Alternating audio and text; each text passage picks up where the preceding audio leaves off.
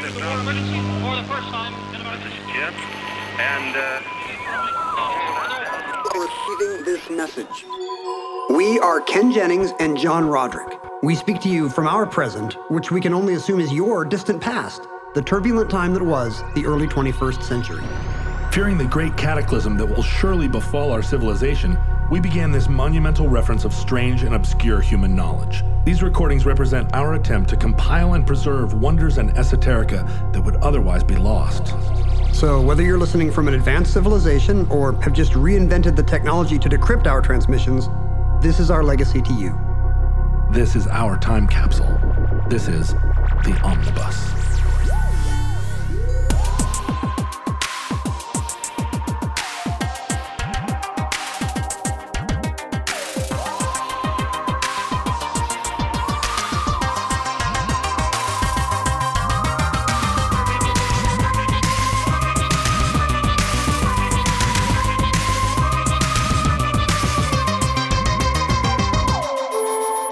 You have accessed entry 238.RV1214, certificate number 39584.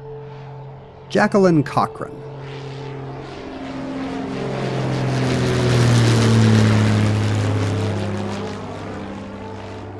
Ken, have you ever been on a commercial airline flight where the pilot came in over the intercom and it was a woman? Whoa, plot twist. That has only happened to me once, Hmm. and it was very noticeable. You know, Mhm. you realize just how many sexist assumptions you're carrying around with you because I dropped my peanuts. Uh-huh. I was so surprised. Did you feel any even momentary sort of loss of confidence? like subconsciously before the woke part of my forebrain caught up. Well, because it was a shock to you, right? To hear a female pilot. You hear women's voices all the time on airplanes, but it's still rare to hear it come from the cockpit. Sure, you hear you hear them in the kind of traditional subservient role of someone bringing you drinks. Although problematic, Although uh, They're- fli- they're flight there- attendants definitely control the plane. they're there primarily for your safety. Yeah, they always say that now. That's right. We're here primarily for your safety. It's just a coincidence that we spend 90% of our time bringing you snacks and soft drinks. I I was not aware of any loss of confidence. Good. I think that speaks in my highly for me. Yeah. I've had several other times since then. I've seen a cockpit door open and seen that a co-pilot is a woman, Mhm. but that was the one and only time I've ever had a female pilot come over the PA. Well, you know, uh, women are still making inroads into the field of aviation, and a big part of that is that they were prohibited from flying in the Air Force and Navy for much of the history of aviation. Of course, that's the feeder for most commercial airline pilots, right? Right. Like a, a ton of them are ex-military. Although now there are an awful lot of female pilots in the the combat services, right? They're flying all the I mean, the new F-35 has a lot of female test pilots and new fighter pilots. So that will change over time. We'll see more and more female air, airline pilots. But that doesn't reflect the fact that women played a major role in the dawn of aviation. They were early pilots and enthusiastic early pilots. That's interesting. Because Yeah. you wouldn't think that was a time period where women would have been encouraged to try the new dangerous thing. No, but it was um, because it's uh, a flying machine, which is So one, I of, one of the euphemisms. Do you still call it that? I do call them flying machines. I can't decide if I'm going to drive or take a flying machine. Well, that's what they are, and it's still kind of astonishing that they that we have made machines that can uh, accomplish so many great feats. So you want to keep that name so you keep a sense of wonder and Yeah. awe. flying machine. Let's get on our flying. Get aboard our flying machine. But uh, flying machines like cars and other motor vehicles were great equalizers, right? Any Yes.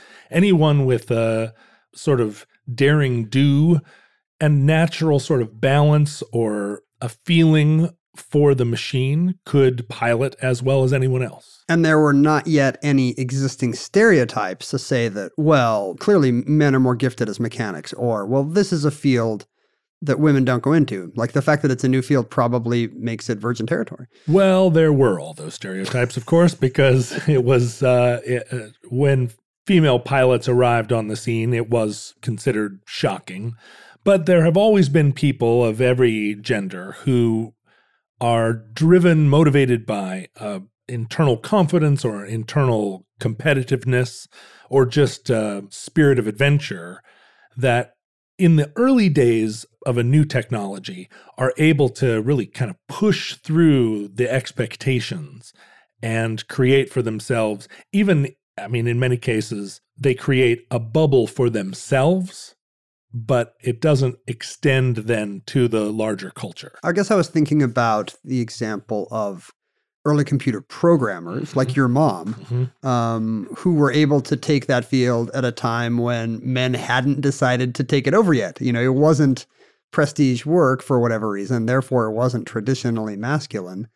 And it wasn't until later that the field gets gentrified by men saying, no, no, no, no, no, this is for people like ourselves. And at that point, uh, it kind of self selects, and young kids think, oh, well, that's for men. I'm not, I'm not good at that. Right. Interestingly, the original female computer programmers, because it was key entry, you know, at a keyboard, Mhm. it was considered secretarial work. Right. What's the closest thing we have to this? And so women were recruited into computer programming because it seemed like women's work. And it was only then that it was, I mean, women pioneered the fact that this was really advanced mathematics or it was a kind of spatial and theoretical thinking. And of course, this didn't happen with aviation. Nobody was like, women are the ones who are pushing shopping carts. Therefore, no, but they, they had to, by sheer force of will, be like, this is a new thing, which I want to try. Yeah, and it was novel enough and rare enough in its early days that even, I mean, that anyone that undertook it was considered to be a kind of daredevil or, um, you know, it wasn't commonplace. So Right. it was So if you're already a kind of a barrier buster, and you know, it's it must have been very liberating. It's, it's the same reason early British feminists loved the bicycle. Uh, oh, sure. you know, we you know we have so many limitations on the kinds of things we can do for ourselves and do alone. You know, here's a machine that that totally expands our radius, and that must have been true for aviation as well. It was. And I mean, I think everyone is familiar with the most famous American female aviatrix, which was the, the, the term of art. We don't say aviatrix anymore, huh? we don't. It's less common uh, turn of phrase. I got in trouble in seventh grade for putting um, poetess on some essay I was writing about Emily Dickinson, which I, you know, I thought would be. I did not know about gender neutral nouns. This had not reached the seventh grade yet, and so I thought I was just being very precise. And a very serious recent grad student, she had to sit me down and explain to me why we don't say poetess. Well, I don't use the word actress anymore. What do you say? Actor. It seems like a gender neutral term. But it's tricky because the uh, it's Oscar season, and the Oscars are built on the premise that male and female acting is a very different field somehow. That's right. It is very different. Because men can play Churchill. it's always five men playing Churchill, and then the other category they can just change it to Churchills and non-Churchills. They don't have to call it men, uh, actor and actor. I would play the Dane. So do you? You don't say aviatrix? Uh, although I do like to use aviatrix because it's such a beautiful word. Do you say dominatrix, I- or do you call them both dominators? I do say dominatrix. I would like to hire a dominator Again, for the evening. one of the most beautiful words, dominatrix. Are there others? My aunt was the uh, executrix of her dad's will, although Right. I don't know if the legal documents actually said executrix. But think how beautiful that is with two X's. Executrix. That's hard for me with my uh, complicated tongue architecture to say properly. Executrix. Maybe you need a more complicated tongue I get, architecture. I get a some little, joists. I get a little confused halfway through. Executrix, and I want to I wander off. But the most famous American uh, Sorry, I never even let you finish your sentence because I was so taken. Uh, famous American aviatrix is, of course, Amelia Earhart, who was one of the pioneers of female aviation. And I don't like her sucking up all the air in the room because this is often what happens with these kind of um, early achievers is they become a token. You get one African American scientist and it's George Washington Carver and everyone else can suck it. Well, but also Earhart very, very glamorously died mysteriously and at the peak of her career and became a legend that persists to this day. Well, here's what I think. I don't want to give away any spoilers. I don't know how you're going to develop this, but does Jacqueline Cochran die young at the height of her powers? Jacqueline Cochran does not. Okay, so guess what? I already like her better. Yeah. She's clearly a better pilot not because, necessarily. because she came back. the number one thing I think a pilot should do is land where they wanted to get to. It and Amelia. Earhart could not manage that one simple thing. it is true that a pilot, you could argue that the number one goal of a pirate is to, a pilot, Did you say pirate? uh, the number one goal of a pirate is to board the ship and take the Is treasure. to bury booty on uh, Cutlass Beach. the number one goal of a pilot is to, paradoxically, get back down to the ground. right. Right? It's, it's kind of the fundamental tension of aviation. You get up there and you're like, wait a second, what am I doing? It's like Mount Everest. Well, I've mentioned before, in fact, on our last episode of the omnibus, although futurelings, of course, They're uh, listening in alphabetical order. well, time is a flat circle to them. So all episodes of omnibus all came out at the They same time. They exist at the same time? Yeah. How do they listen to them? Is it like that uh, Flaming Lips record? You're supposed to just turn every entry on simultaneously and yeah, just listen that's to right. them? That put them all in a parking garage on different cassette players and listen to them as one giant symphony. I choose to believe the future is listening to these in alphabetical order. So they just got done with um, maybe Christian Science reading rooms. oh, great. Well, Welcome aboard. Or, or they could be listening to them in uh, numerical order by entry number. But those also go alphabetically. Spoilers. Uh, well, but they will know the numerical numbers, but they will not be using our alphabet, presumably. I hope they enjoy Father Coughlin. That's what's up next. Stick around. Well, the la- in in our own time, the last entry we uh, recorded was Mount Everest Mhm. bodies, and I mentioned uh, an old pilot friend of mine by the name of Cliff Hudson, who flies small planes up to Mount McKinley. I'm sorry, Denali. Denali. To this day, does he fly? Uh, Cliff, I think, is retired, and his sons have taken over. But um, Cliff Hudson is one of several legendary bush pilots who landed on McKinley. But his chief competitor was a man by the name of Don Sheldon. Do pilots have enemies? Oh, for sure they do. And Don Sheldon is Alaska's most famous bush pilot. Don Sheldon Ah, It's his Amelia Earhart. yeah, Don Sheldon crashed his plane on Mount McKinley, Denali. Denali. Uh, I just want to speak for the indigenous people here and say Denali. Yeah, I think you should say Denali every time. Now, now, whenever I say Mount McKinley, comma Denali, it will be one. It's one turn of phrase. Uh, but Don Sheldon was famous for crashing his airplane and walking away from it. But Don also like pioneered a lot of routes on Mount McKinley, Denali. Denali. But uh, Cliff Hudson used to sort of ride. I mean, these guys are very laconic Alaskan pilot types. They don't talk a lot. But I remember asking, I was fascinated with Don Sheldon when I was a little boy. Because he's always crashing his damn plane. Well, yeah, and he was very rakish. He has a daughter my age.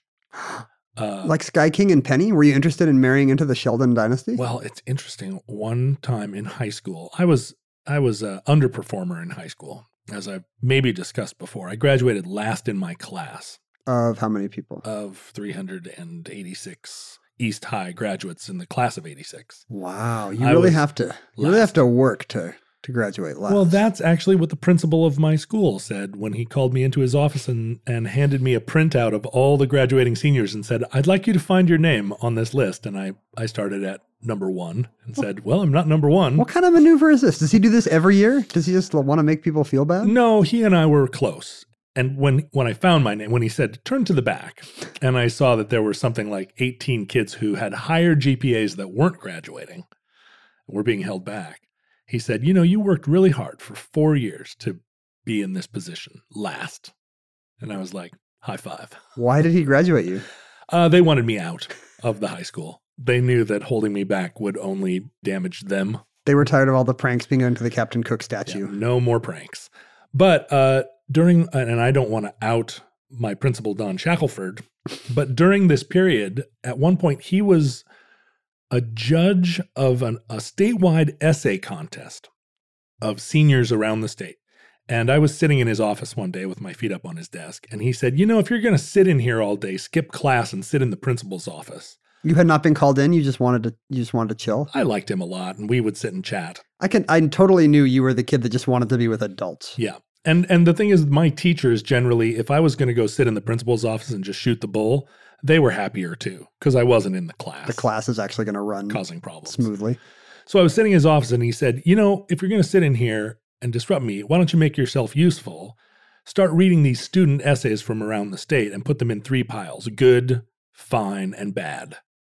And I was like, Sure. So I started reading these essays and I, you know, some of them were, I mean, a lot of them were terrible Alaska is a land of contrasts. and uh, some of them were fine.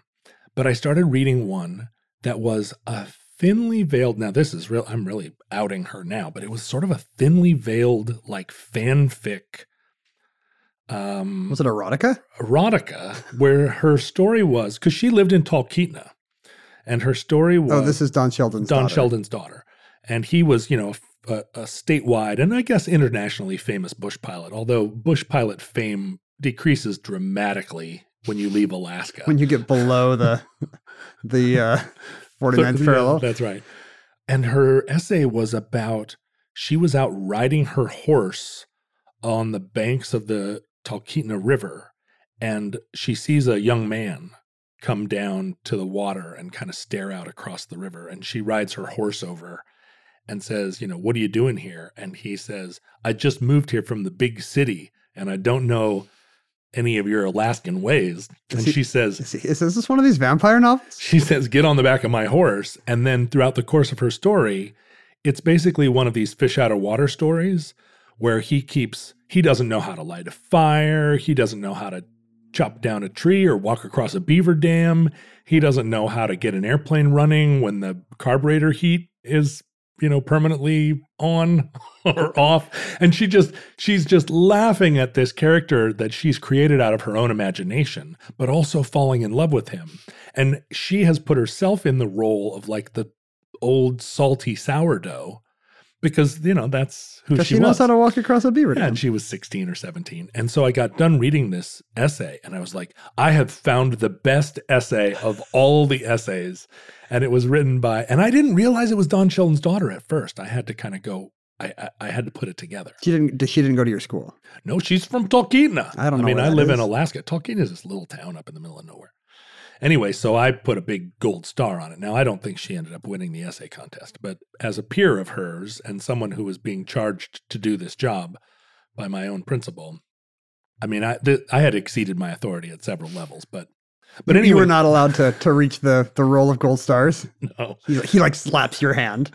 Many years later, Cliff Hudson said to me under his breath at one point when I was sort of extolling the virtues of Don Sheldon, whom I knew was who who at that point was dead, and I knew that he and Cliff Hudson were competitors. You were just trying to annoy Cliff. well, I just was like, you know, what about Don? Wasn't he like some kind of Do you agree that he was like the rakish guy? And Cliff said, "You know, Don crashed his plane 23 times, and I never crashed a single time. But he's the one that everybody writes all the books about. And Cliff Hudson had done all the incredible feats as well. So you're right when you say that it's not fair that Amelia Earhart be the most celebrated female aviatrix because she's primarily famous for crashing. She failed at the number one task. Whereas one of her main uh, competitors in the time, rivals, let's say, was the topic of today's show a woman by the name of Jacqueline Cochran.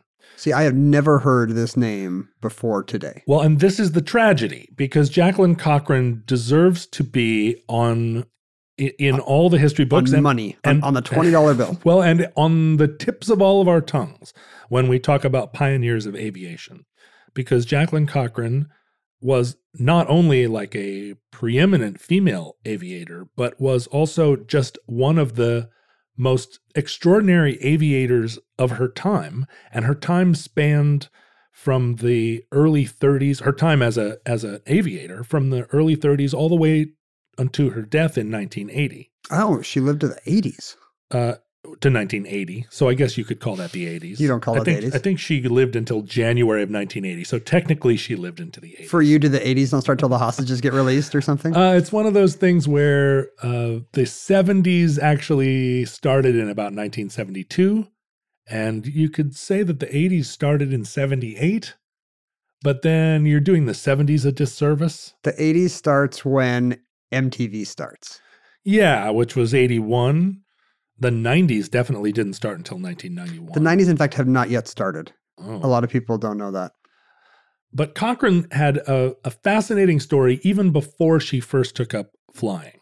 She was born in Florida in a date that is somewhat disputed. Some people say 1906, some said 1910.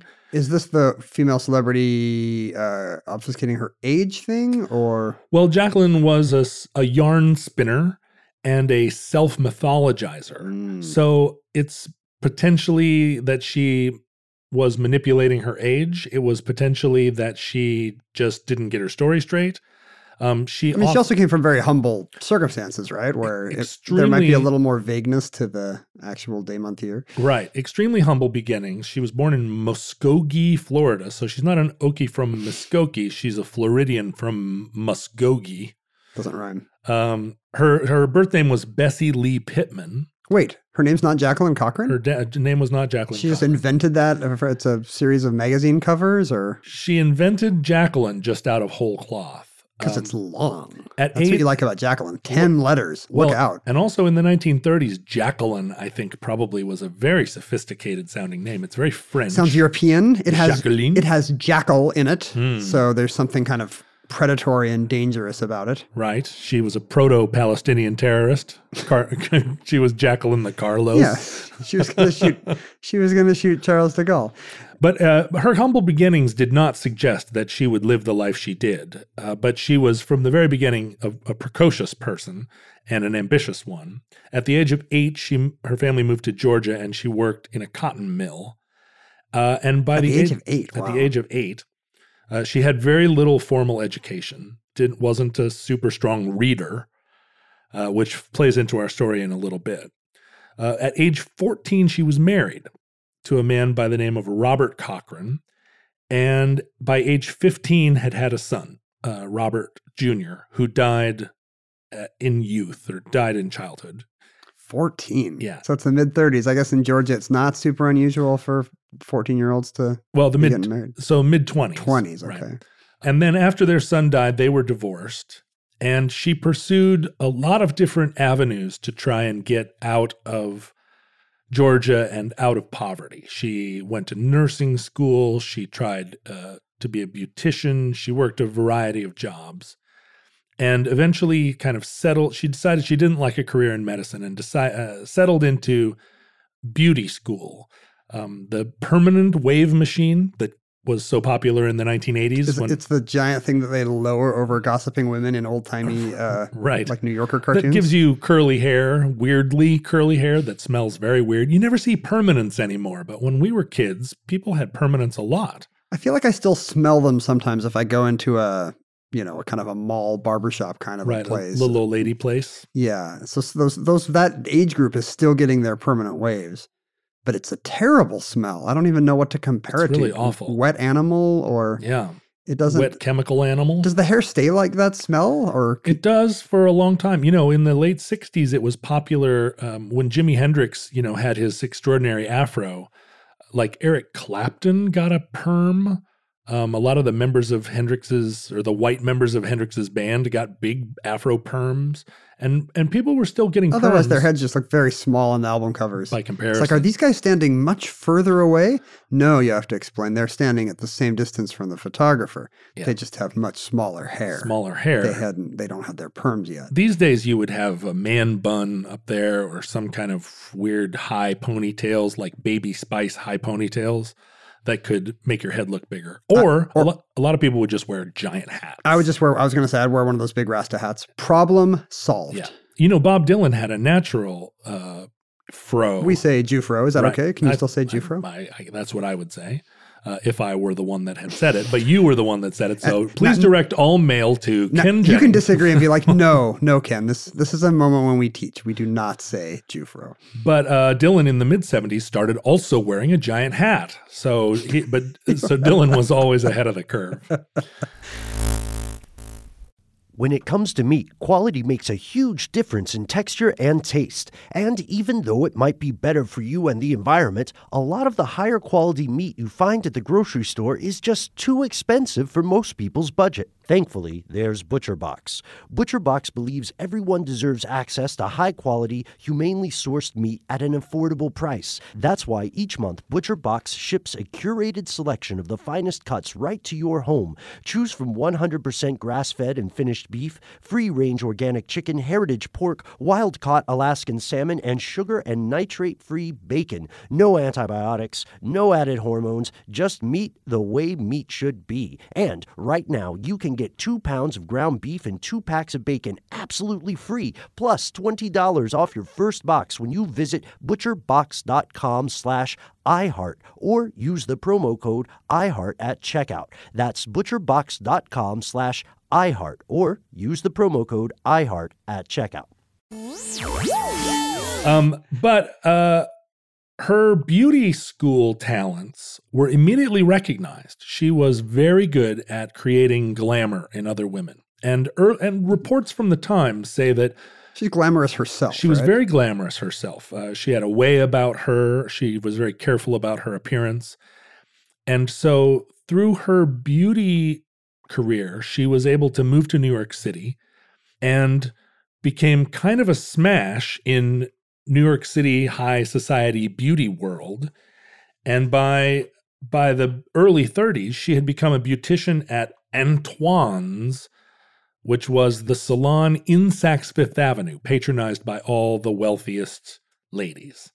And in the course of her experience at Antoine's, being the beautician to the stars, several of the most wealthy of her patrons wanted to bring her with them everywhere they went. And Uh, so their personal their personal uh, beautician. beautician. I uh, ideologically, I kind of dislike the idea that we could all just pull ourselves up by our humble bootstraps and make something of ourselves, and that everyone deserves whatever economic stratum they wind up in. But I have to say, reading a story like Jacqueline Cochran's does convince me that there are certain people who uh, absolutely could, no matter what, create their own world. Jacqueline Cochran, by all accounts, was extraordinarily dynamic, ambitious, captivating. Um, one of these people that walks into a room, even though she was born a sharecropper, you know, uh, Working on a- dirt floor, Working at a cotton mill when she should have been in first grade. and had no education. Right. She created for herself this life where, even by the early 30s, when she would have been like in her early 20s, she was a celebrated woman in the world of fashion and cosmetics. And that, that you, you just come out of the box like that. She came out of the faucet with a kind of charisma you cannot duplicate or possibly even learn in many cases, I'm guessing. a, a- an inner drive, you know, that you see sometimes in extraordinary people. When you think about Madonna um, arriving on the scene, and in her very first interviews, Madonna said, "I will be the biggest star in the world," and everybody was like, "You're really not that talented. You're not a very good dancer or a very good singer. You're no like ravishing beauty. What makes you think?" That you have any chance at even being a, a minor star. we have Diana Ross. We, we Yeah, don't right. need you from your steel town. And she was like, "Step aside, fools," and became, But what you Madonna. don't but what you don't see is all the interviews from all the young kids who are like, "I'm going to be the I'm gonna be biggest the biggest. I'm gonna change the game. Right. And then you never hear from uh, Agnes Blumenthal again. Sure, they end up being Soylent Green. well, fascinatingly, also, it's interesting how much people with this dynamism create their own luck.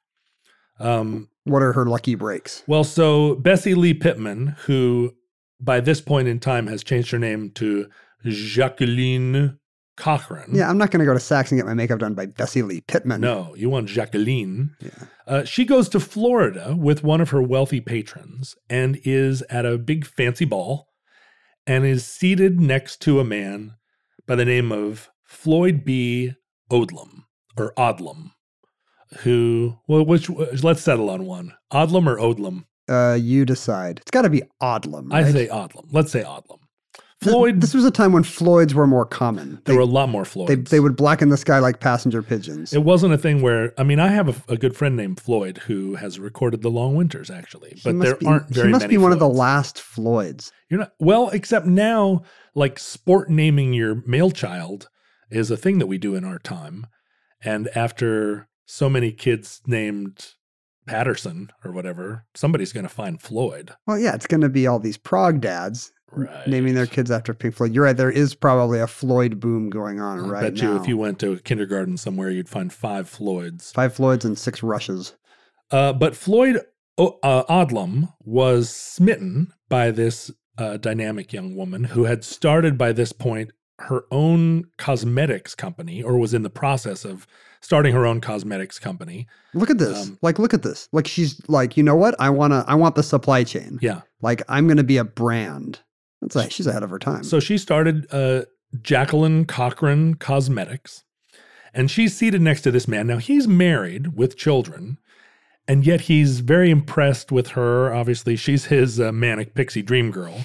He's 14 years her senior. is he wealthy and uh, He's wealthy and at this Florida party because he's vacationing there with the other wealth, with the other s- swells. and maybe looking to trade up? Like, at some point, he's going to want the younger wife. Well, and, sh- and they both re- recall being immediately smitten with one another, not just physically, but they're they make a they make a strong connection, and they they don't actually get together with one another for, or at least they don't publicly get together with one another for several years. But Floyd becomes her advisor, her confidant, and at one point she's talking about her cosmetics company and how she wants to expand. She wants to take her cosmetics around the country, open up uh, salons in different cities. And uh, Floyd just sort of offhandedly says, Well, in order to do that, you're going to need wings because, well, it's fairly self evident what he meant. You would need to- wings to fly to all the different places. Metaphorically. Right. But uh, the idea hits her kind of like a lightning bolt. And she's now well aware of flying. Um, it, it- by the early 30s, it's this is the era sort of post barnstormer when airplanes start to become pretty sleek, pretty And a means of transportation, too, right? Right. Like, we're in the era of that. It's no longer a novelty. But she gets back to New York, and a good friend of hers suggests that she take flying lessons. So she goes out to Long Island and takes flying lessons, which is rare for a young woman at the time. Floyd Odlum, by the way, one of the richest men in America at this time. I was uh, looking at his resume. One of the 10 richest men. He made a fortune during the Depression owning a utilities company called Atlas, owned a big stake in Northeast Airlines. Hmm. And uh, he was the guy that sold RKO to Howard Hughes. Well, there So you go. He was uh, so all kinds of crazy aviation themed uh, rich guys. And you can imagine uh, uh, for a uh, you know a 24 year old Bessie Lee Pittman to be seated next to Floyd Odlum at a at a dinner party. This is a window into another world. This is an elevator. Pretty good lucky stroke, but especially that the two of them would hit it off so famously. His first wife is also named Hortense. Oh, Hortense did not think of adopting a sleek European name, and it comes back to bite her. I have uh, I've been in the elementary schools of Seattle now for several years as a as a parent, and I have yet to meet a Hortense. That's not correct. All the office secretaries are named Hortense. You just don't know. Oh right, I don't They're I all- don't call them by their 1st They're all secret Hortenses. I call them sweetheart. there are definitely more Floyds than Hortenses these days. Hortense is past tense. yeah, right. Hortense has the unfortunate first syllable. Right. Right. Right. In English, uh, you can't really conjugate a sentence using the hortense. Yeah, you're not. oh. I'm going to allow that. But also, yeah, You already dinged. you're not going to shorten that. You're not going to nickname that name very easily. Do you know the Dorothy Parker joke? Uh, like how to use horticulture in a sentence? Mm-mm. You can lead a horticulture, but you can't make her think. Mm, Classic. I have heard that. Classic. Boy, she was a wag. Boy, she said some funny things. She did. Very witty lady. I'm But speaking of smart driven women, surprised that more people don't know that about her. Um, she commences her flying lessons and gets her flying le- her I'm sorry, her pilot's license, which normally takes about three months. She acquires it in three weeks' time. is this because she's so gifted or because it's literally some kind of fly by night operation? She immediately feels an affinity for the machine. And this is a thing that you see sometimes. Um, to pilot any kind of motor vehicle is an athletic activity, as well as, I mean, a lot of people get in a car and they drive it very passively. But the best drivers are very active in their control of the vehicle. They feel a connection to the machine, a physical connection. It's interesting to think about what the thing in our genes or in our brain would be that makes us better at using an invention that's only 100 years old. You know, when, when Right. we evolved pretty much in our final form hundreds of thousands of years ago. Is it? I do mean, you think it- it's like someone who's really good on a horse? Yeah. Is it? Is it that kind of a? Yeah, it's analogous to being good on a horse or someone like the early Hawaiians who, I mean, someone Oh, right. first stood on a board and surfed it in on the waves. And there are there are surfers or skateboarders who just intuitively understand the idea of standing sideways on a board and hurtling down a fall line. Because your consciousness expands so that yourself grows to include you and the vehicle. Right. Like when somebody comes into your lane on the freeway, you say, he almost hit me. When you mean he almost hit this piece of metal like 10 feet in front of me. With his piece of metal. With his piece of metal, right? But uh so it's like this is this is my body, like the land like I'm I'm treating the the struts or the landing gear or whatever as if it's extension of myself. And in our modern cars, a lot of work has gone into the car so that we do not feel uh, intimate connection with it. We have soft padded seats and soft suspension and all these mechanical And Uh, for safety reasons, a crumple zone that keeps you away from the action. the crumple zone, but also power brakes, power steering that take you away from the kineticism of the machine. And that's true of of big airplanes now. I mean, the uh, the, Oh, sure, I the mean- airlines. I mean, those planes can fly themselves and do. But in an airplane, even small planes that you see flying around airports now, it's much more like riding a motorcycle. Your your body is involved in flying in a lot of different ways because you have you're flying in three dimensions. You're not just turning left and right and going up and down. You also have pitch and yaw and you can the plane can skew and it can slide. And it's more prone to the conditions around you, right? Like, eh, you know, eh, eh, except for very weird conditions, asphalt is asphalt. Whereas when you're in the air, the air currents can, you know, You have wind, you have all kinds rain, of stuff, you yeah. have uh, you have pressure, you have tremendous other factors, and you can. I mean, there are people who try to fly airplanes somewhat passively, letting the airplane kind of dictate how it's being buffeted, and there are others who fly very rigidly and try and force the airplane to do things, and you know are fighting conditions all the time. and what are you? Are you a, a type A or a type B pilot? Well, I unfortunately when when I was getting my pilot's license, I tended to be somewhat passive. Uh, Isn't as- that good? Bend like bamboo or whatever? Wouldn't uh, some Zen mastered like uh, Well, it's Don much Sheldon tell you to do that? it's much better than flying rigidly, but there are those few to whom the airplane becomes an extension of their body, and they're flying neither passively nor rigidly, but in complete harmony with the vehicle. And when the wind buffets it, uh, it it's as natural as if you were walking down a street and the wind buffeted you, because you understand the controls. You're using your feet. You're using and and in an airplane, there's also heel toe motion within your foot as well as left right. You're using the yoke to control, but that's also in out, back forth.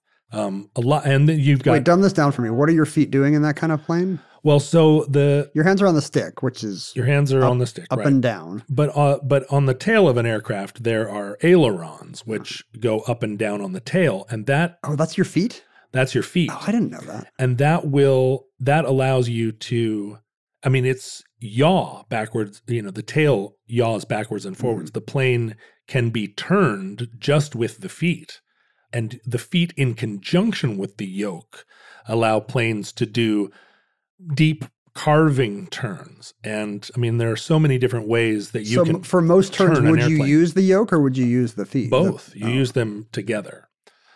Uh, and together you're you're controlling the aircraft. So as wind as you have a crosswind you can keep the plane in level flight by applying pressure to your foot into the wind on, on the correct side. Right. So you're compensating for wind. So she reported that on her very first flight, she felt this connection to the craft. And, you know, her future performance in the air kind of backs up this personal experience she had because she became an incredibly dynamic flyer. She reported immediately after getting her pilot's license, three weeks after first sitting in an aircraft, she borrowed an airplane and flew by dead reckoning from New York to Montreal, not having ever had a compass fully explained to her. so she's flying. Wait a second. She's learned how to fly an airplane, Yeah. but no one in the course of her life ever said, "Here's what a compass does." No, and no one even during her. I mean, she rushed through pilot school clearly because Yeah, maybe she should have taken a little longer. no one really showed her what a compass was. So somewhere along the way to Montreal, she got lost, sighted an airstrip, landed, walked over and said to the people standing around, "Which way is Montreal?" Hey, what's up, And they said, "Well, you know, little lady? follow the, your compass heading." And she was like, "What's a compass?" And so a, a- man at the way, airfield. To, way to reinforce all their stereotypes about, you know, think of everything that's going through their head as they see a woman pilot for the first time. Hey, Joe, check this out. Well, again, an amazing stroke of luck. Whoever this guy at the airport was, put her back in the airplane, got a team of people out to the to the field, and they wheeled her airplane around in circles while he barked at her, "Look at your compass!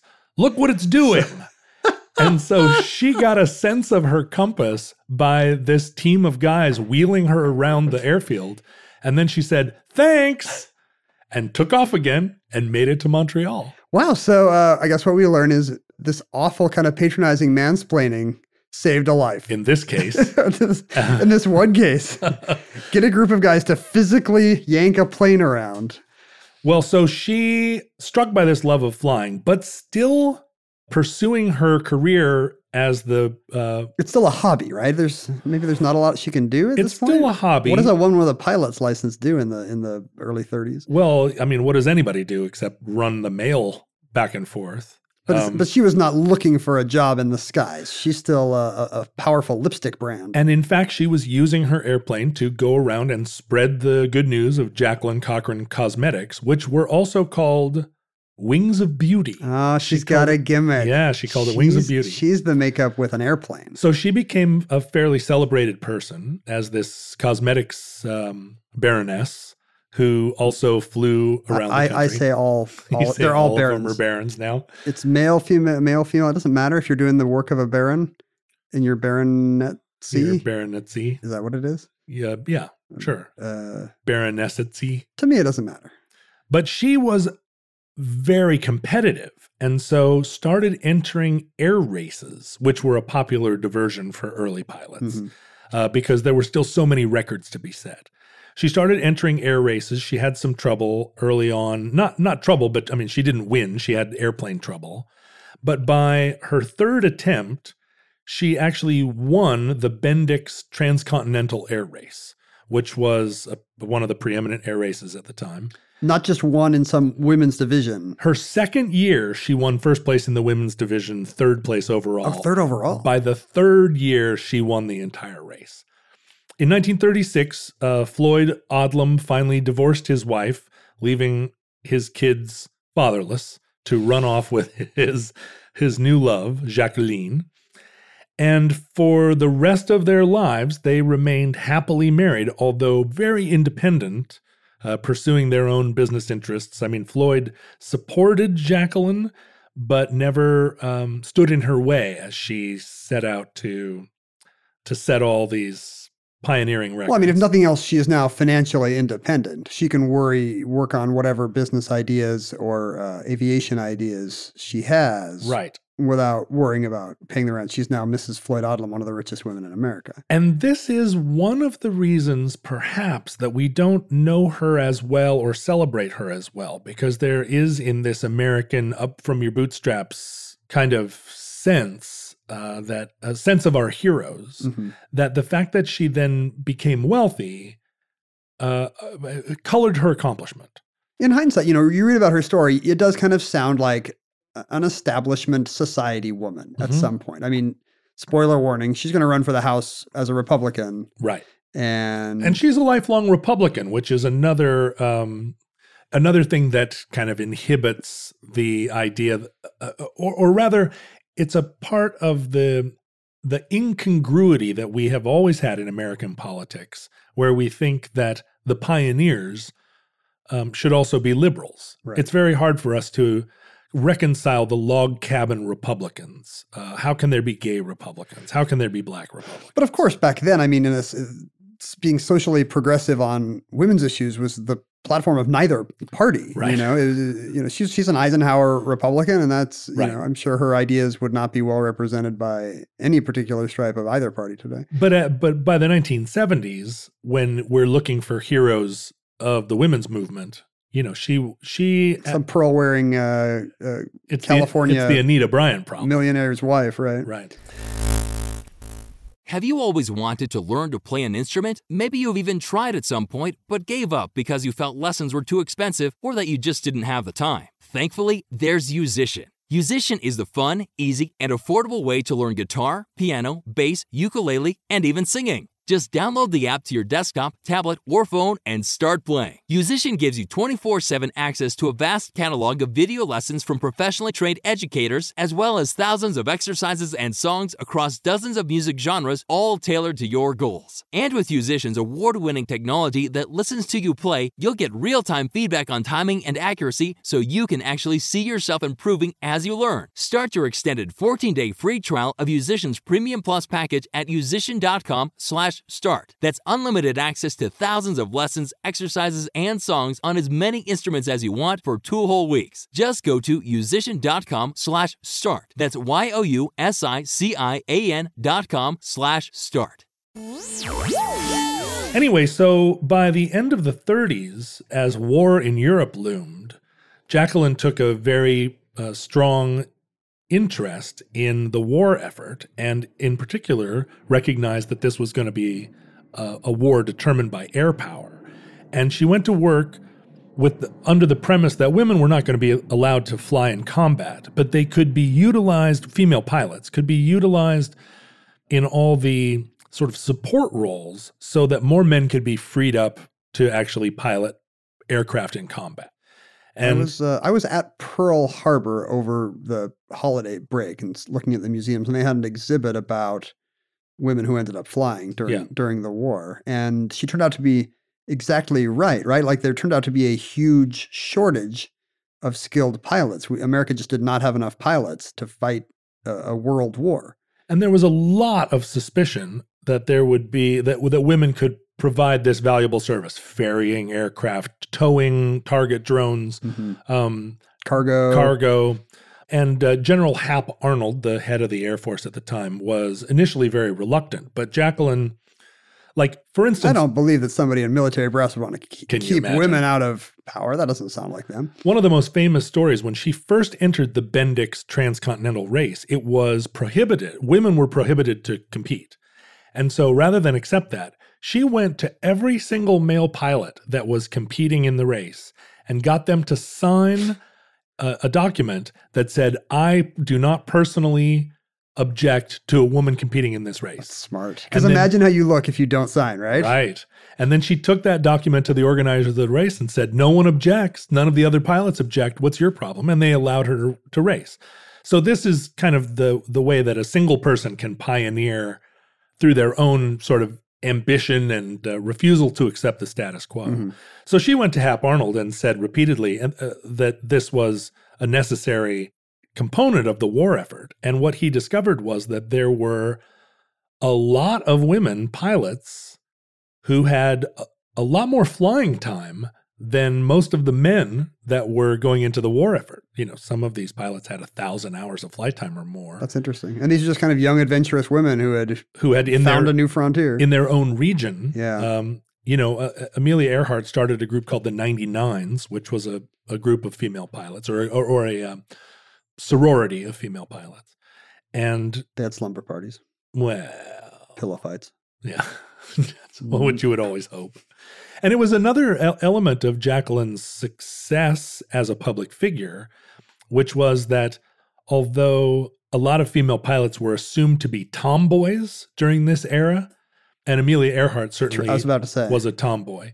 Jacqueline always made sure whenever she landed after she'd set some record or won some race that she would put her makeup Get on. my face on. So when she left the aircraft, she was a picture of femininity. That's smart. It was. Turn the patriarchy's assumptions against themselves. In 1941, she f- was the first female pilot to fly a bomber across the Atlantic Ocean. Uh, by 1943, she had convinced Hap Arnold that uh, women were not just good as ferrying pilots, but could provide a, a you know a whole panoply of services to the Air Force. And she became the director of the Women's Air Force Service Pilots, or WASPs, which was probably the group that you you saw in Pearl Harbor, celebrated in Pearl Harbor. Yeah, although you know, I wouldn't go with that acronym today. The WASPs. I mean, it's very it's very appealing. Then it starts with W. Yes. it's a flying animal. Yes, a, a wicked killing flying animal. Because they called the the navy the navy auxiliary was the waves, The right? waves, so they yeah. loved these clever. Uh, Mhm. I guess whack is not so good. What is a whack? I mean, It's a Washington Athletic Club. In 1945, at the end of the war, she was awarded the Distinguished Service Medal, uh, arguably the first female aviator to receive the dist- or I'm sorry, some people say the first woman to receive the Distinguished Service Medal, although there were some in World War One that could make a case. Hmm. But uh, the first female aviator.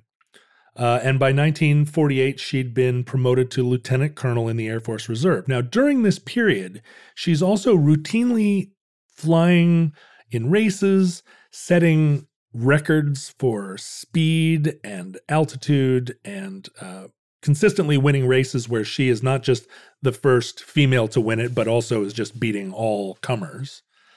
Uh, that's very persuasive to a lot of people who would otherwise be, well, you know, sure, but you hear it today with people who are like, yeah, any high school player would be an all star in the WNBA or right, whatever. right, right. So it's nice when the level of accomplishment is actually it's a field where it can actually be perfectly parallel. Yeah.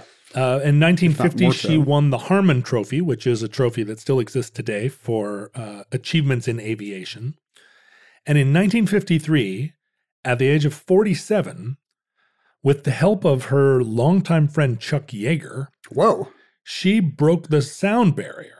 Uh, the first woman to break the sound barrier. that's not that. lo- What, he's for what forty nine? yeah. So that's not that long after. No, no, no, no. Uh, he, she, she wanted to make the transition to jet aircraft because she saw that although she had all these speed records and race records in propeller craft, that jet aircraft were the future. That must have taken some doing because, of course, Yeager didn't break the record just because he was such an amazing pilot. He was assigned to test these new experimental aircraft that could do it. Right, So and the she must have got the same dispensation. Somehow. well, the Air Force didn't want to let her fly one of their fighter jets, and so she went to again in a in sort of exemplifying her spirit. She got the Canadian Air Force to loan her one of their F 86s and broke the sound barrier in a Canadian Air Force jet. And even though she was an officer in the in the Air Force Reserve, uh, the brass didn't want they didn't want to loan her a jet for you this. don't you don't know my jet. It's actually uh, it's from Canada. it, it doesn't go here. In 1961, at the age of 55, she set an altitude record of 55,255 feet or 16,800 meters. Are pilots still good pilots in their fifties? Is is it not like mathematicians or whatever where you're done at thirty or you know running backs? Like, is there a There, there are, uh, particularly at these extreme levels, um, your body is under tremendous stress. I would imagine. Uh, your these airplanes at those speeds become very difficult to control. You can go into these terrible situations like a flat spin. You can lose control of the aircraft, and you really have to physically wrestle it. Uh, she seems to have been lucky in not having crashed or gone. Th- you know, she's never had to eject, but she was. These were punishing experiences, but she just had a physicality and a kind of indomitability.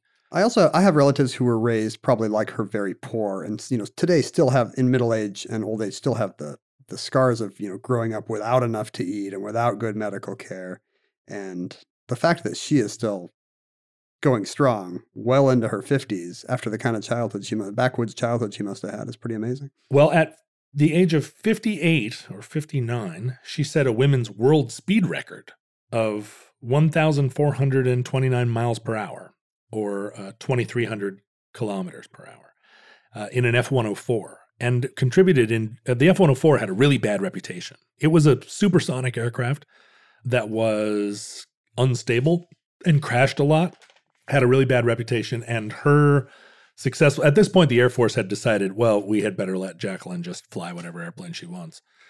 So they let her use this plane, and she contributed to its to rehabilitating its reputation. Uh, she was the first woman to ever land an airplane on an aircraft carrier. She was the first woman to fly Mach 2. Uh, In 1969, she was promoted to a colonel in the Air Force Reserve, full bird colonel. And as you mentioned earlier, she ran for Congress in uh, the 29th District of California and defeated something like five other uh, five other men or five rather men, not other men. She defeated five men to get the Republican nomination, but was defeated in the general election by the first Asian American to ever sit in the U.S. Congress, the first Sikh yeah, American, Sikh guy. Dalip Singh Saund, That's interesting. who uh, was a pioneering That- uh, U.S. congressman. That California Desert District had the first Sikh congressman. it huh? did. It did. There can't have been that many women running for the House back then. I mean, it wasn't unheard of, but uh, there were not. she would have been one of very few. but she was devastated by that experience. I think it was one of the few things she ever did in her life where she lost. And so she never again ran for public office. But she was a great booster of Eisenhower. She was responsible. Uh, she helped recruit him to run for Yeah, president. it seems like she's one of the crucial factors in him making the decision to actually run. But one of the not uh, I wouldn't say it colored her record at all, but she was instrumental in the early days of the Mercury program to try and get women into the astronaut corps. She felt that there was nothing, just as there was nothing intrinsic to being a woman that kept you from being a, an aggressive and record breaking pilot, there was nothing that should prohibit a woman from being an astronaut. And this, again, was It's the airbud argument. radical. There's no rule that says a dog can't play basketball, but it's probably correct in this case, right? It's not like the uh, like the Mercury astronauts were lifting weights or whatever. No, but one of the requirements in the early uh, recruiting of Mercury astronauts was that they be service pilots, you know, fighter pilots, Mhm. and that they have engineering degrees. And Jacqueline had neither. Uh, and it was impossible to find a woman who had flown in the Air Force or Navy because they weren't allowed to. So they never had to say no girls allowed. Right. They just said you can't meet these requirements. But she found 13 women who managed to pass all the tests that the Mercury astronauts had passed.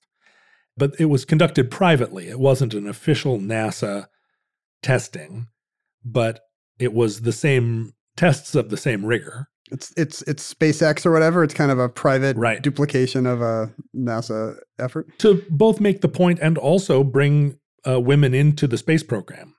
But John Glenn and Scott Carpenter uh, testified that they felt that women weren't weren't equal to this strenuous pursuit. Did you see the Scott Carpenter quote? No, what did he, He say? said that if we allowed a woman up there, it would, it would exceed our weight allowance for recreational equipment.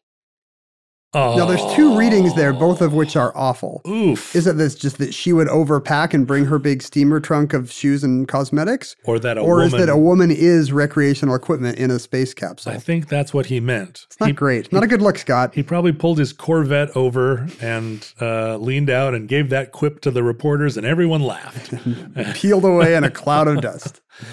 It turned out, though, that she became a doubter of women in NASA in this early period. And it's fairly well documented that the sense at the time was that she didn't want the competition for being America's most oh. famous Oh. female pilot. If women actually go into space, that's something she can't do. Right. And she's in her 60s by this point, and she would be overshadowed by these female astronauts. And so what she said was it's too important for us to beat the Soviets to the moon to get distracted by this uh by, is a by sideshow. integrating yeah by integrating She's one of these people on Twitter who's like, "Don't lose sight of the real issue," and then whatever it is, Flint Right. water, Michigan hasn't had clean water in, or Right. the Russians clearly have blackmail. yeah free Leonard Peltier yeah, don't lose sight of that.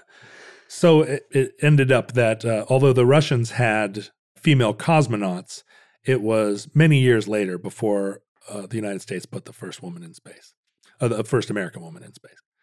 And there are now many legendary female astronauts, and of course, a tremendous cadre of female pilots in the armed services that will produce in the future, I think, a much more gender balanced world of aviation. But Jacqueline Cochran, arguably more than any other woman, pioneered this realm for women uh, in spite of, as you say, an overwhelming preponderance of sort of engineering type crew cut dudes standing athwart the world of aviation.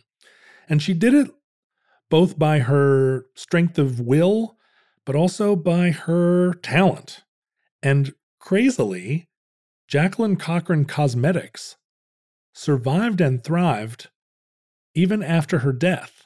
So during this entire period, she was she's also, also, she's also like a Mary Kay yeah makeup magnet. Well, not Mary Kay. She's like uh, Estee Lauder. I mean, she was the. I'm sure there are women listening to the program who remember Jacqueline Cochran Cosmetics. Wouldn't it be nice if all the colors had kind of some aviation gimmick? It's like I'm putting on my aileron ash or my uh, whatever it is. yeah, right. Astronaut Azure. I think the most interesting thing I read about Jacqueline Cochran is that despite her, you know, being a lifelong Republican, one of her greatest services was to the maybe her greatest political legacy to America was to the other side of the aisle.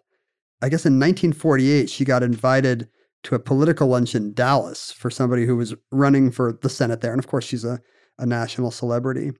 And uh, it turns out that the candidate has been hospitalized with an illness that he doesn't want to get out. So she goes to the hospital room and she says, Oh, no, they don't know what's going on here. Floyd had this. This is kidney stones. And she's like, You need treatment now. And the candidate's like, Well, I'm in the middle of it. And she persuades the wife, You know, he needs treatment now. Floyd went to the Mayo Clinic. I have a plane. I can get him to the Mayo Clinic. So she sneaks the candidate out of the back door of the hospital and flies him to Rochester, Minnesota, where he immediately recovers. And that's how she saved the life of Lyndon Johnson. What?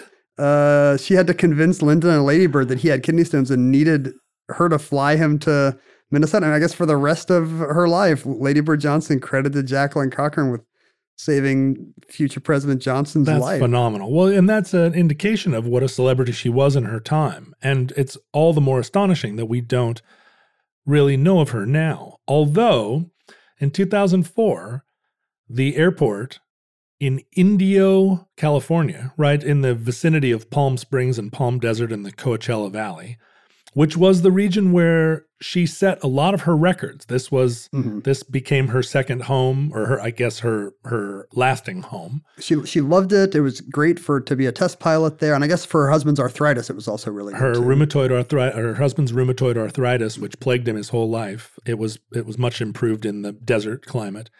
Uh, in 2004, they renamed what had formerly been, I think, uh, Palm Desert Airport or Desert uh, Resort Airport or Mhm. something. They renamed it the Jacqueline Cochran Airport. So Today, can- everybody going to Coachella. Yeah. is that right? that's right. Gets off at Jacqueline Con- uh, Jacqueline Cochran Regional Airport. So maybe maybe futurelings, when everything else is lost to time, will still be going to Coachella to see a hologram Snoop Dogg, and uh, they'll land at Jacqueline Cochran Maybe there'll be a hologram Jacqueline Cochran there as Yeah, well. and tip their little their oxygen mask hat to Jacqueline as they land. And that concludes Jacqueline Cochran.